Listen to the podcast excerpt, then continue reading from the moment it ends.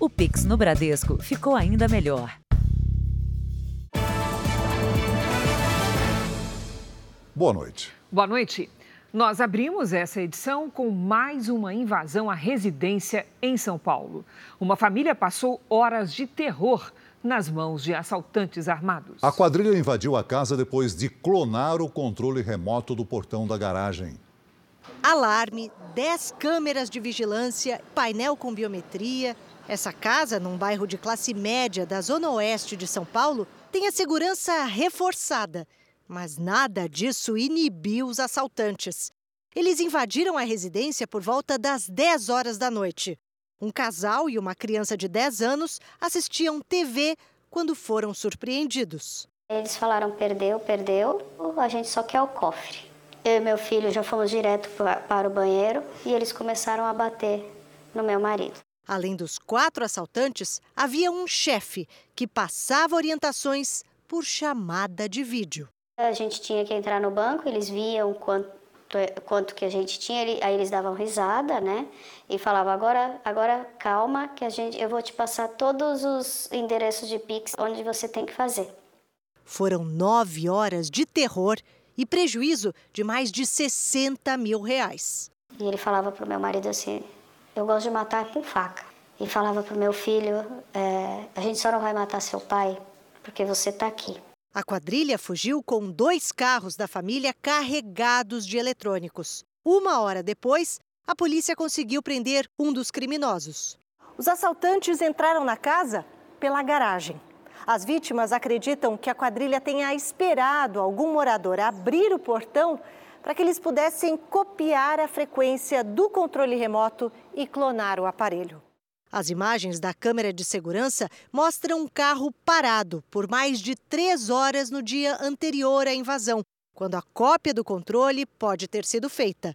Apesar de ilegal, clonadores de controle remoto são oferecidos na internet. Ele não é um aparelho homologado, ele não tem selo da Anatel, ele não é um aparelho legal, ele não é registrado. Mas infelizmente a tecnologia as pessoas usam para o mal, no caso, para praticar um crime. Ele explica que a solução para esses clonadores já existe. A recomendação de segurança é utilizar um controle com frequência digital, ou seja, a cada acionamento a frequência muda. Então, mesmo que o criminoso copie, ele não vai servir para nada. Veja agora outros destaques do dia. Presidente Putin anuncia a convocação de reservistas e renova a ameaça nuclear. Presidente Biden pede que ONU responsabilize a Rússia por invasão da Ucrânia. Carro invade escola em São Paulo e mata criança. Prédio de cinco andares desaba em Belo Horizonte. E o dia dos candidatos à presidência da República a 11 dias das eleições.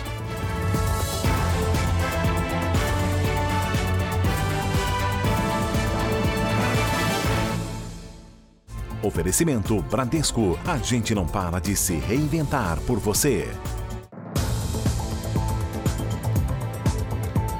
A polícia fez uma operação para combater a venda de artigos esportivos pirateados em São Paulo. Um comércio ilegal que ganha força nos meses que antecedem a Copa do Mundo. É só andar pelas ruas do centro de São Paulo para encontrar a camiseta mais cobiçada do momento. Ela está por toda parte e a um preço bem atraente. É, amigo, quanto é a camiseta? Qual, amigo? Esta onça no atacado. É só atacado que vende? Uma peça 15. O vendedor mostra um outro modelo que também faz parte do uniforme e garante que é de boa qualidade. Aqui é a primeira linha, outro material. ah, essa é a primeira linha. Esta 20. Nesta oficina de costura, a confecção de camisas da seleção brasileira está acelerada, principalmente porque o Campeonato Mundial de Futebol está há menos de dois meses. Os modelos são os mais variados, mas, segundo a polícia, toda essa mercadoria é falsificada. E muito do que é produzido aqui vai para as ruas. Na mesa de costura e nas prateleiras, os policiais encontraram tecidos usados para a confecção do tradicional uniforme e distintivos bem parecidos com os dos artigos oficiais. Camisas de clubes brasileiros não escapam da pirataria. A polícia esteve em seis endereços da capital paulista e cidades do Vale do Paraíba, no interior do estado. 50 mil itens foram recolhidos. A estimativa é que os clubes e a Federação Brasileira de Futebol tenham tido um prejuízo de 7 milhões e 500 mil reais só com o material que foi apreendido hoje. A pirataria, porque eles não têm autorização nem dos clubes de futebol, nem mesmo das próprias confederações para a produção desse tipo de, de produto. Eles acabam ganhando muito com o volume de venda. Um dentista a serviço do crime. A polícia do Rio de Janeiro fechou um consultório que atendia traficantes na capital fluminense. Até uma passagem secreta foi encontrada. Uma clínica odontológica acima de qualquer suspeita, mas que, segundo a polícia, foi projetada para atender traficantes. Em um falso armário havia uma passagem secreta usada por criminosos da comunidade Para Pedro, na zona norte do Rio. O dentista responsável pelo local tentou escapar, mas foi levado para a delegacia. Ele confessou que a passagem era usada por suspeitos que estariam em tratamento dentário. A polícia investiga se o acesso era usado também como rota de fuga. Ele falou que era para atender os traficantes, para eles não precisarem entrar pela porta principal. Os policiais encontraram um bilhete com uma indicação para facilitar a entrada um código que era feito nas imagens de câmeras da clínica. Segundo a Polícia Civil, o dentista responsável recebeu a licença para atuar na profissão há uma semana, mas estaria atendendo moradores da região há quatro meses. As investigações começaram após denúncias recebidas pelo Conselho Regional de Odontologia do Rio.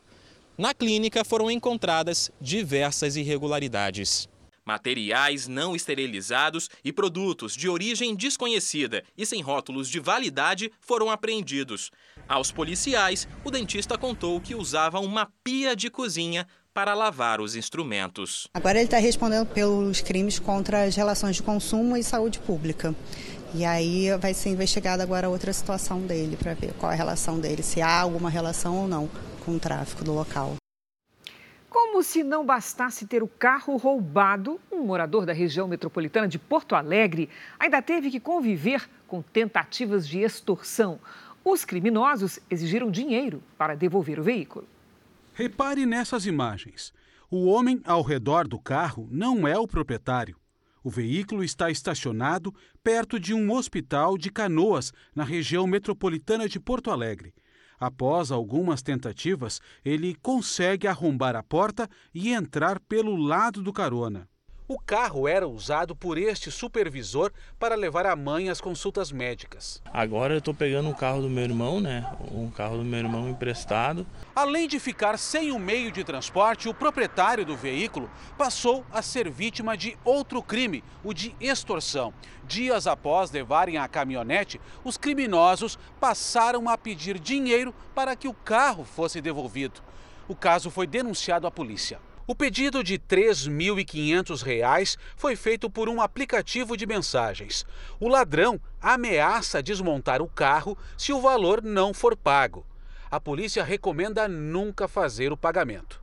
Porque em 99% dos casos o veículo não vai ser devolvido, mesmo que se pague o resgate. Ah, mas a pessoa está desesperada, não tem seguro e não importa. A pessoa não vai ter o veículo de volta e ainda vai perder mais dinheiro. Apenas no Rio Grande do Sul, 1.557 ocorrências de extorsão foram comunicadas à polícia de janeiro a agosto, uma média de sete casos por dia. Não tem como explicar. É uma coisa que é só tu passando por isso para saber. É uma angústia, é, um, é uma aflição. A Justiça do Rio de Janeiro expediu um novo mandado de prisão para o empresário Victor Possobon. Ele já está preso por ter sido flagrado agredindo o enteado de 4 anos no elevador. A nova acusação é por manter a mãe da criança em cárcere privado. No oeste do Pará, 20 bois morreram afogados após uma balsa que transportava os animais naufragar num lago. Nenhuma pessoa se feriu quando a embarcação afundou. A Capitania Fluvial de Santarém investiga o caso. O Tribunal Regional Eleitoral do Distrito Federal começou a lacrar as urnas eletrônicas que serão usadas nas eleições de outubro. São quase 7 mil máquinas que vão receber os dados para a votação. Após lacradas, elas vão ser encaminhadas e guardadas em galpões da Polícia Militar. Um novo capítulo se abriu na guerra na Ucrânia. Nesta quarta, o presidente russo Vladimir Putin anunciou a convocação de 300 mil reservistas do país para agir no conflito. Em um pronunciamento, o governante disse que poderá usar todos os meios disponíveis para proteger o país. Um discurso com tom de ameaça. Eu gostaria de relembrar que nosso país tem vários meios de destruição, em alguns casos mais modernos que os de países da OTAN, declarou Vladimir Putin. O presidente russo garantiu que as palavras não são um blefe. A OTAN é uma aliança militar que reúne 30 países, entre eles os Estados Unidos. O pronunciamento de Putin chega num momento em que a Ucrânia consegue retomar território dos russos no campo de batalha. Segundo o presidente, a Rússia enfrenta uma linha de frente de mil quilômetros de extensão contra o Ocidente na Ucrânia. A fala é uma referência à ajuda enviada por países aqui da Europa e dos Estados Unidos aos militares e à inteligência ucraniana. Putin disse ainda que sofre chantagem nuclear dos países ocidentais. O presidente ucraniano Volodymyr Zelensky acredita que o mundo não vai permitir o uso de armas nucleares. Para o Ministério da Defesa do Reino Unido, as medidas anunciadas são uma admissão de derrota por parte de Moscou. No mesmo discurso, Putin anunciou que vai convocar 300 mil militares da reserva e prorrogou por tempo indeterminado o contrato dos soldados em combate. Logo em seguida, milhares de pessoas sujeitas à convocação correram para comprar passagens só de ida para o exterior. Segundo a principal companhia de venda de bilhetes aéreos na Rússia, não há mais vagas em voos diretos para os países que recebem cidadãos russos sem necessidade de visto.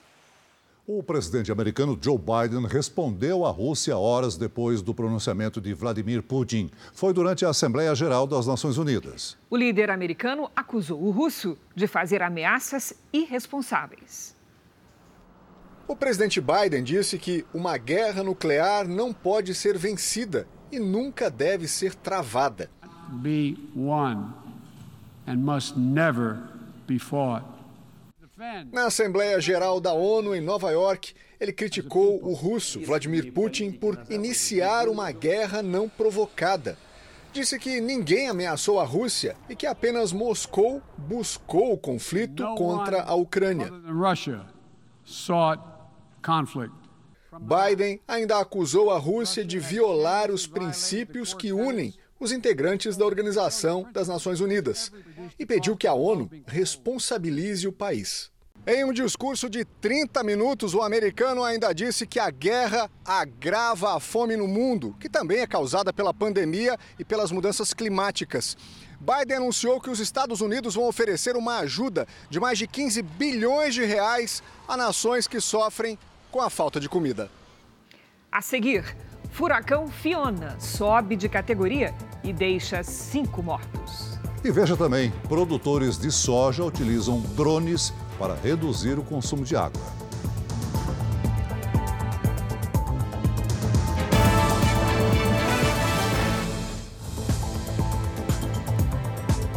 O uso de drones nas lavouras já é realidade no interior de São Paulo. O equipamento ajuda a diminuir o consumo de água. A dificuldade dos agricultores é encontrar mão de obra especializada para operar os aparelhos.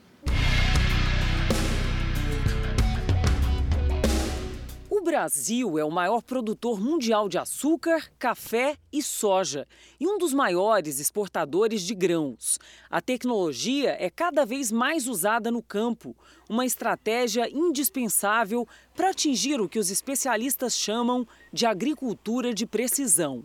Eficiência, economia e uh, meio ambiente. A gente tem esses três pilares voltados para a agricultura de precisão. Essa fazenda busca soluções para aumentar a produtividade, reduzir custos e evitar desperdício. Nessa cooperativa, aqui em Piracicaba, no interior de São Paulo, uma das maiores do mundo em cultivo de cana-de-açúcar, os drones já são prioridade há três anos. Depois de muitos estudos e pesquisas, os técnicos concluíram que, se o equipamento for usado da maneira correta, a economia com o uso de pesticidas pode chegar a 80% tendo um melhor controle, eu preciso voltar menos vezes na área para fazer essa reaplicação e também uh, a questão de contaminar menos o solo, porque estou aplicando um produto sendo mais eficiente. Esse modelo chinês já tem sido usado com sucesso na região e em outros cinco estados na pulverização de lavouras.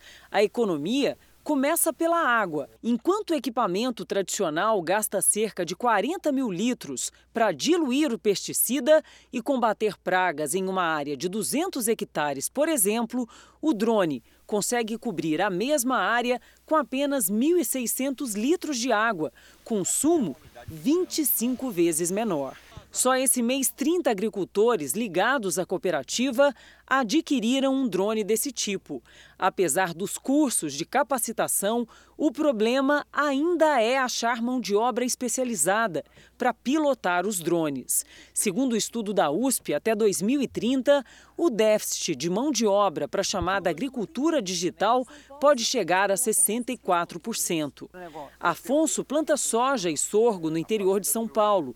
Teve que convencer a família a substituir parte dos equipamentos tradicionais por máquinas voadoras. O resultado veio logo na primeira colheita, mais rentabilidade. É, nessa última safra da soja, que foi terminou agora em 2022, é, teve um, uma, uma produtividade maior de 5% de sacas por hectare. O furacão Fiona subiu para a categoria 4 em uma escala que vai até 5 enquanto se dirige para as Ilhas Bermudas. Cinco pessoas já morreram após a passagem do furacão pelo Caribe. Nas ilhas turcas e caicos, o estrago foi menor que em outras partes da região. Não há registro de feridos. Na República Dominicana, o número de mortos subiu para dois. Mais de 12 mil pessoas deixaram as próprias casas e cerca de 700 mil ficaram sem energia. Porto Rico foi o local mais afetado e ainda enfrenta problemas pela passagem do Fiona. Quase 2 milhões e meio de pessoas seguem sem eletricidade. De acordo com o Centro Americano de Furacões, os ventos do fenômeno no Oceano Atlântico atingem cerca de 210 km por hora. A previsão é que o Fiona chegue amanhã às Ilhas Bermudas. Veja a seguir. Assaltantes rendem duas famílias na saída de um condomínio em São Paulo. E também, mais de 200 baleias ficam encalhadas na costa da Tasmânia, na Austrália.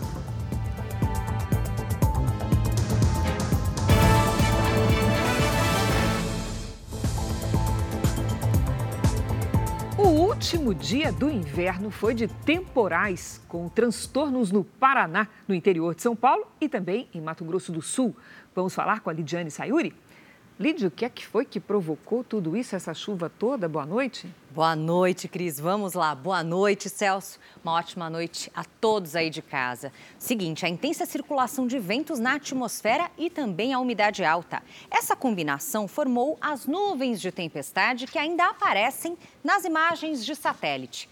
Para ajudar, Nesta quinta-feira, um ciclone extratropical aparece e mantém o risco de temporais no centro-sul. A chuva forte pode cair com granizo e ventania sobre Mato Grosso do Sul, Goiás, São Paulo, sul de Minas e Rio de Janeiro. No sul, mar agitado com ondas de até 3 metros.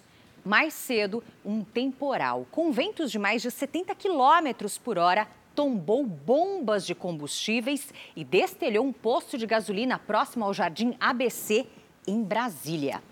Em Mato Grosso e na região norte, previsão de sol e pancadas de chuva com trovoadas apenas em algumas cidades nesta quinta. Nas áreas claras, o tempo fica firme. Dia de tempestade em Porto Alegre, com 17 graus. Para de chover só à noite. No Rio de Janeiro, risco para temporais com 29. Em Brasília, tempo instável com 31.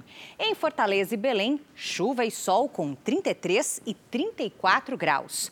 Em São Paulo, chove forte a partir das próximas horas, com chance de alagamentos e deslizamentos. Nesta quinta, faz até 24 graus. Na sexta e no sábado, tempo firme. No domingo, volta a chover.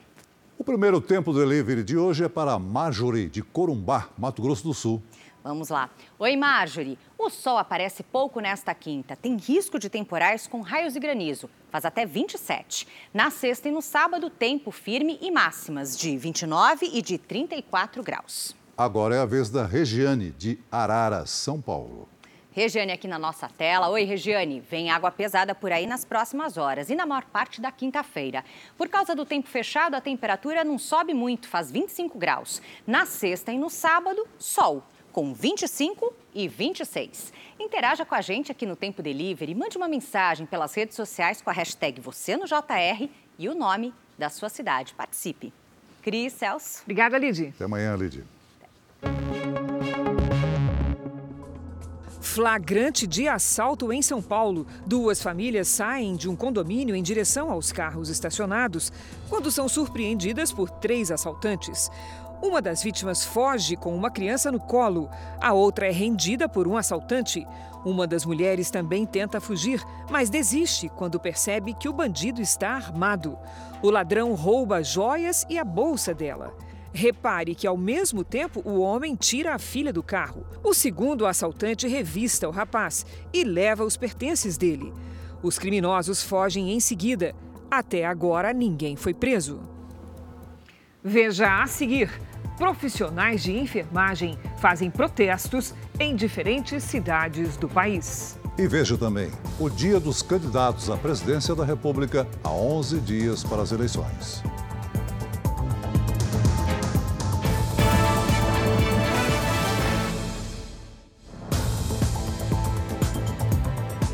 Enfermeiros, técnicos de enfermagem e outros profissionais de saúde fizeram protestos em diferentes cidades do país. A paralisação de 24 horas é uma manifestação contra a decisão do Supremo Tribunal Federal que suspendeu a lei do piso salarial da categoria.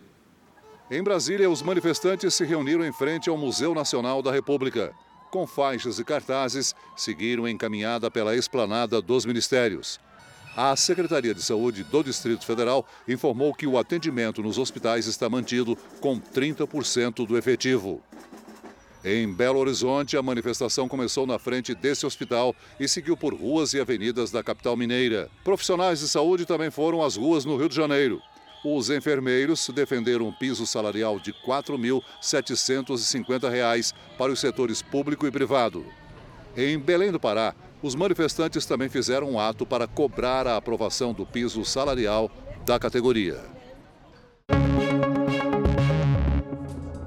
Veja esses adolescentes brincando no corredor de um hotel na zona sul de São Paulo. Incomodado com o barulho, um outro hóspede aparece, imobiliza um dos jovens e dá uma sequência de tapas na cabeça. Em seguida, o homem usa o chinelo para agredir o adolescente.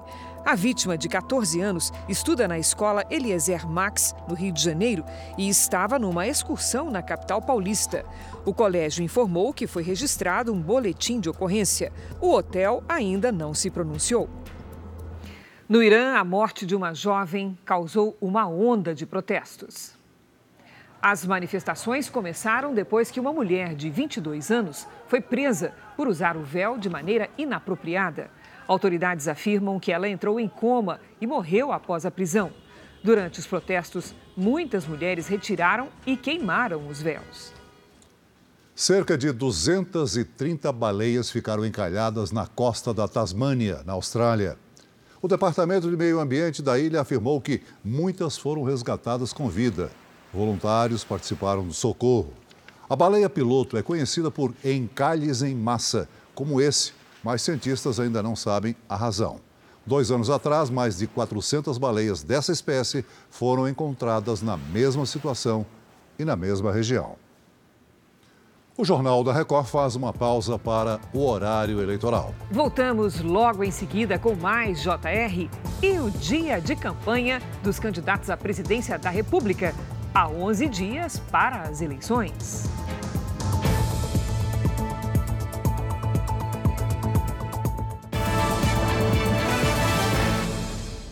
O Jornal da Record está de volta. A Prefeitura de Itapecerica da Serra, na Grande São Paulo, interditou a empresa onde nove pessoas morreram no desabamento de um auditório. Uma das hipóteses para o acidente é a sobrecarga da estrutura. O imóvel não tinha laudo de vistoria dos bombeiros. As vítimas foram enterradas hoje. Os corpos das nove pessoas que morreram no desabamento foram enterrados hoje. Valquíria da Silva, de 47 anos, foi uma das vítimas. Auxiliar de limpeza, trabalhava há menos de dois meses no local. E minha mãe, como estava na primeira fileira da frente, ela foi uma das últimas a ser resgatada no local. O acidente foi em uma empresa de contêineres em Itapecerica da Serra, região metropolitana de São Paulo. 64 pessoas participavam de um encontro com candidatos da região. No final do evento, o piso do auditório no andar superior do galpão desabou e soterrou os participantes. Além dos nove mortos, 31 pessoas ficaram feridas. A maioria já teve alta. Adilson é um dos sobreviventes. Ele conseguiu sair sozinho dos escombros e ajudou a salvar outras pessoas. Tiramos mais ou menos cinco, seis pessoas. Tinha a grade lá que estava arrancando na mão e tiramos as pessoas por esse espaço que estava lá. Foi horrível. Depois do acidente, a empresa foi interditada. A gente percebe aqui apenas a movimentação dos funcionários da portaria e da Defesa Civil. Segundo a prefeitura, o local onde aconteceu o desabamento era irregular. Uma coisa que é importante deixar claro é a estrutura do galpão logístico. Outra coisa é as adequações que o proprietário fez por sua conta e risco, sem a menor aprovação e sem o conhecimento de nenhum órgão técnico. Como fica numa área de mananciais, a licença de funcionamento é concedida pela Companhia Ambiental do Estado, a CETESB, mas, de acordo com a Prefeitura de Tapecerica, as alterações no projeto do auditório foram irregulares. A Prefeitura diz que notificou a empresa em 2017. Não digo para você que não houve fiscalização. Faltava, sim, uma liberação mais rápida dos órgãos competentes, entendeu? Se é CETESB, né? O laudo da polícia sobre as causas do acidente deve ficar pronto em 30 dias. Que as devidas providências sejam tomadas para que não venha acontecer com outros trabalhadores, porque muitas pessoas morreram trabalhando, né? Em nota, a CETESB disse que não é atribuição dela avaliar as questões estruturais das edificações e que uma obra desse tipo deve ter um alvará expedido pela Prefeitura. A empresa de contêineres não respondeu ao nosso contato. Em Belo Horizonte, uma mulher morreu e três pessoas ficaram feridas na queda de um prédio. A construção tinha um histórico de problemas e estava inacabada. Uma nuvem de poeira tomou conta da rua onde o prédio desabou. O edifício tinha cinco andares, mas estava praticamente vazio. Apenas uma família dormia na cobertura na hora da queda. Por volta das 5 horas da manhã, o prédio desabou e atingiu imóveis vizinhos. Esta casa ao lado ficou bastante destruída.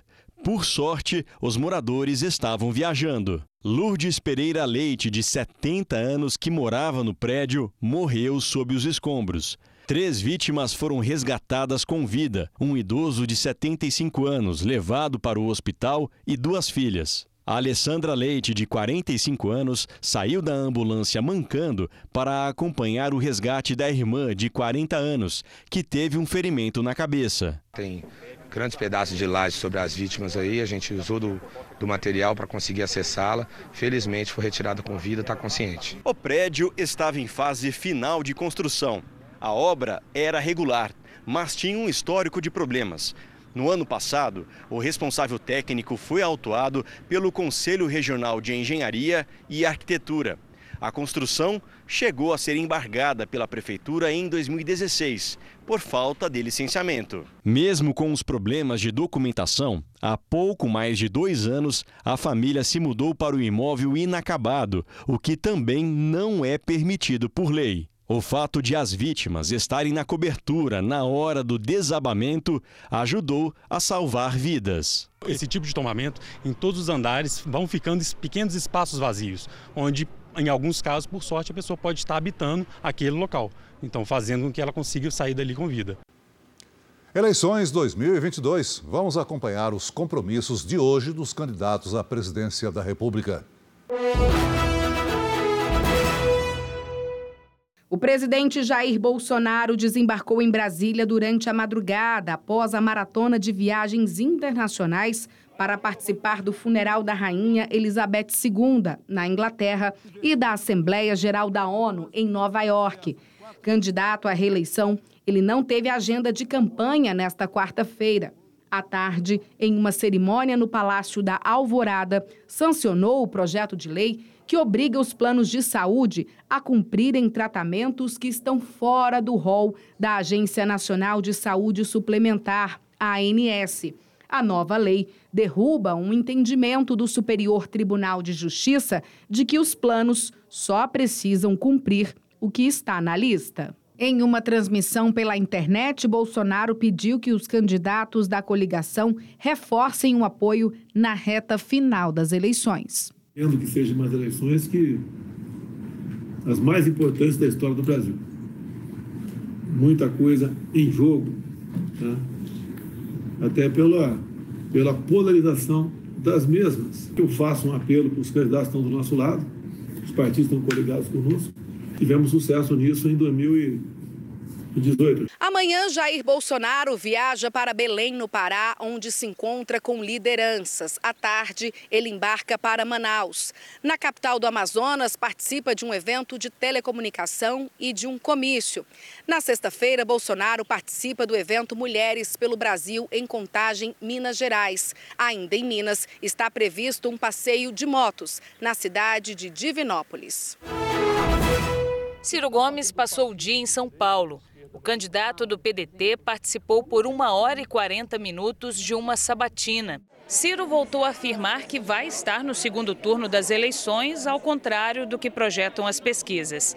Diz que vai apostar em debates e sabatinas como a de hoje para voltar a crescer nas intenções de votos. O candidato falou das propostas para melhorar a educação do país e apresentou o exemplo do Ceará, onde foi prefeito e governador se mostrou contrário ao porte de armas, criticou a corrupção e a suposta criação de notícias falsas por adversários políticos. Isso também é a máquina de mentira e, e, e propaganda do gabinete do ódio do lulopetismo, puxada a dinheiro roubado do povo brasileiro. Pô, tem uma história, são 42 anos de vida pública. Do ponto de vista moral, quando eu denuncio corrupção, é porque 100% do orçamento hoje estão apropriados pela corrupção. Não sobra nada para o povo. Em São Paulo, a candidata do MDB, Simone Tebet, esteve no Centro Paula Souza, em uma escola pública profissionalizante que oferece cursos técnicos de níveis médio e superior. A educação é um dos focos da campanha de Tebet. A candidata prometeu combater a evasão escolar, ampliando o fornecimento de internet nas escolas e premiando com 5 mil reais cada aluno que concluir o ensino médio. Somente com o diploma de conclusão de curso, o aluno vai receber o prêmio de acordo com o programa da candidata MDBista. O terceiro ano do ensino médio tem um universo de cerca de 2 milhões de estudantes. E Simone Tebet afirma que o governo tem recursos suficientes para garantir o cumprimento dessa promessa de campanha. Normalmente se forma 1 milhão e 400. Se nós estamos falando de 5 mil reais, nós estamos falando de menos de 7 bilhões de reais. Isso não é nada comparado ao orçamento que o MEC tem para investir na educação no Brasil. O candidato do PT, Luiz Inácio Lula da Silva, se encontrou em São Paulo com representantes de movimentos de pessoas com deficiência. Lula ouviu deles diversos pedidos de políticas de inclusão. O candidato se comprometeu a abrir canais de diálogo permanente e disse que, se ganhar as eleições, logo no início do ano vai fazer uma revisão dos programas de inclusão das pessoas com deficiência. Na hora que o Estado coloca isso como política pública, tudo fica mais fácil. E vocês que participam sabem que é todo um processo de educação para vencer todo um processo de resistência. Não é fácil. Não é fácil. Mais cedo, em um compromisso privado, Lula se reuniu com o encarregado de negócios da Embaixada dos Estados Unidos. A campanha avalia que é importante o PT voltar a estreitar laços com o governo americano. O candidato do Novo, Felipe Dávila, visitou a região de comércio de roupas conhecida como 44 em Goiânia. Dávila caminhou pelas ruas, conversou com comerciantes e depois teve um encontro com representantes da Associação de Lojistas da 44. O candidato defendeu uma presença menor do Estado na economia e destacou o papel da região na geração de empregos. Gera emprego, que gera investimento e que vem fazendo a moda como um setor importantíssimo crescer e desenvolver uma região. O Brasil precisa conhecer mais o Brasil que dá certo. E este aqui é um, mais um exemplo deste Brasil que dá certo. A candidata do União Brasil, Soraya Tronic, deu entrevistas a jornal e emissoras de rádio e TV. Kelmon Luiz, candidato do PTB, não teve agenda pública.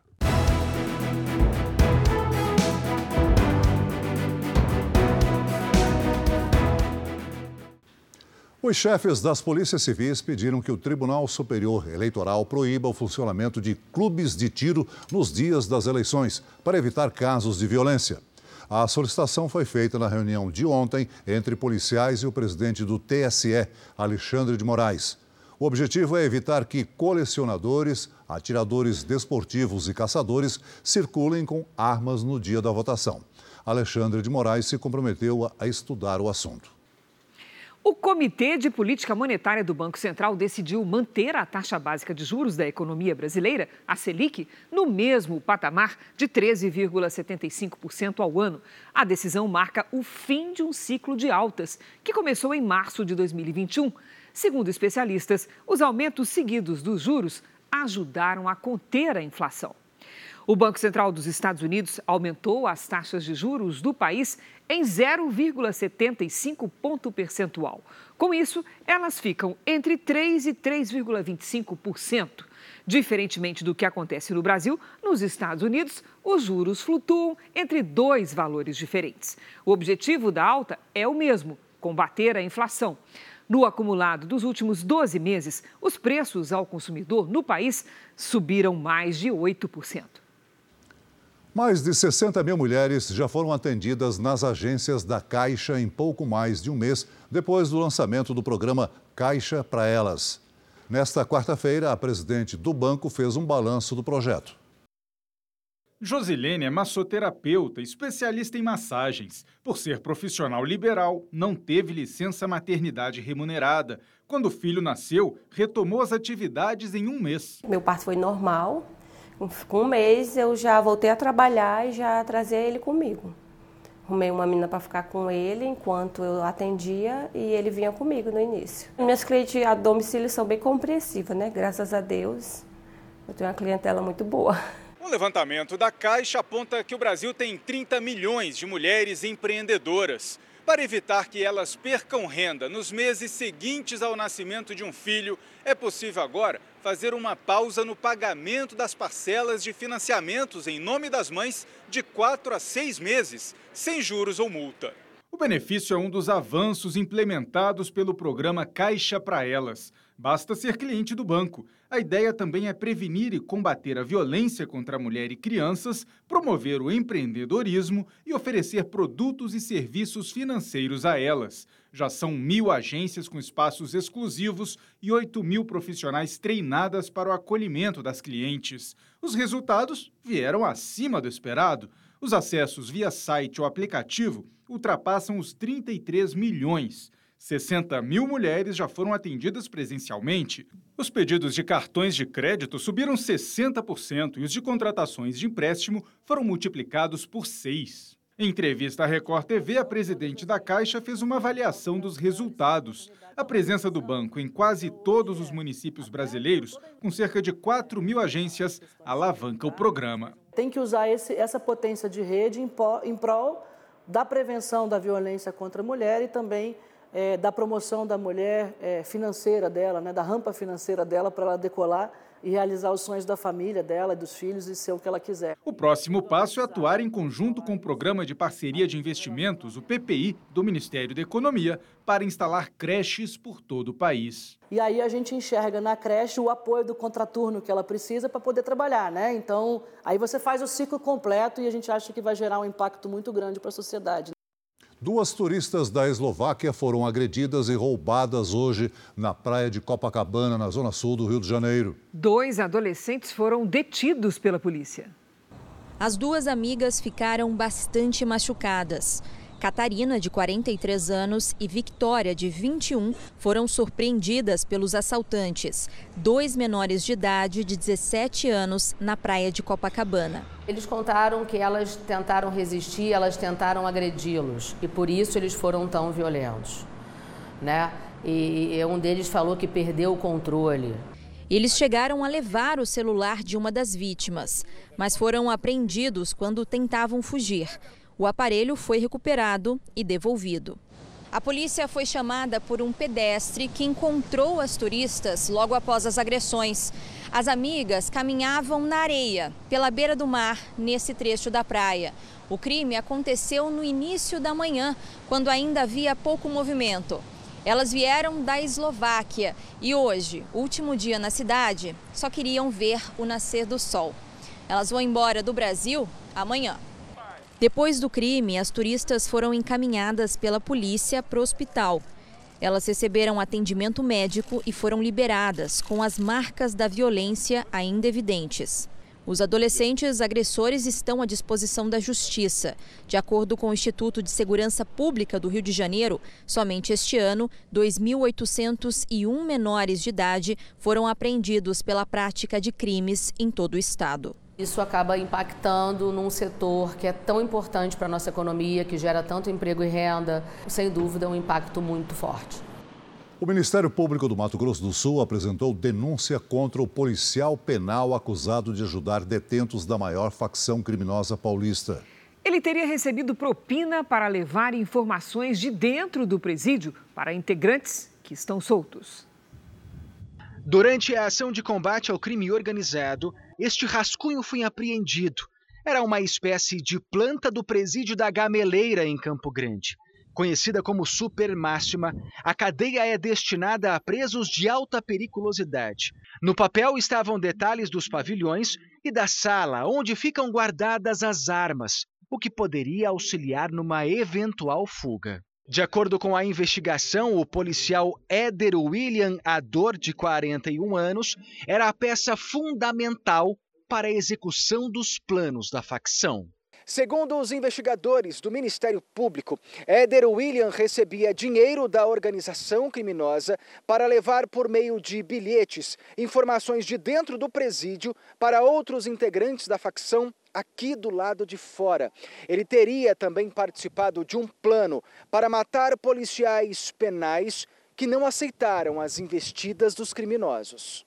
O Grupo de Repressão e Combate ao Crime Organizado do Ministério Público não quis gravar entrevista. No mês passado, a Polícia Federal prendeu suspeitos de planejarem a fuga dos líderes dessa facção. A defesa do policial penal não se pronunciou. Em São Paulo, uma criança de 3 anos morreu dentro de uma escola infantil. Ela e uma professora foram atingidas por um veículo desgovernado. A motorista deve responder por homicídio culposo quando não há intenção de matar. A câmera de segurança de um condomínio flagrou o acidente. Dá para ver o momento em que o carro de luxo preto destrói o portão e uma parede. Segundo a polícia, as vítimas estavam dentro da escola quando foram atingidas. Uma das professoras teve fraturas. Ela foi resgatada pelos bombeiros. A segunda vítima foi uma criança que estudava nesta escola. Quando os bombeiros chegaram, ela estava em estado grave. O helicóptero Águia também foi chamado para fazer o resgate. Ao ser levada para o hospital, teve uma parada cardiorrespiratória e não resistiu aos ferimentos. A criança tinha três anos. A motorista que causou o acidente pode ter se confundido ao fazer uma manobra com o carro automático e foi levada para a delegacia. A escola ainda não se pronunciou. O acidente comoveu a vizinhança. Ninguém causa um acidente desse de propósito, né? Isso foi uma fatalidade, infelizmente. Essa edição termina aqui e à meia-noite e meia tem mais Jornal da Record. Fique agora com a estreia da nova temporada de Reis, A Escolha. E logo após Amor Sem Igual, tem prova do fazendeiro ao vivo em A Fazenda. ótima noite para você. Boa noite.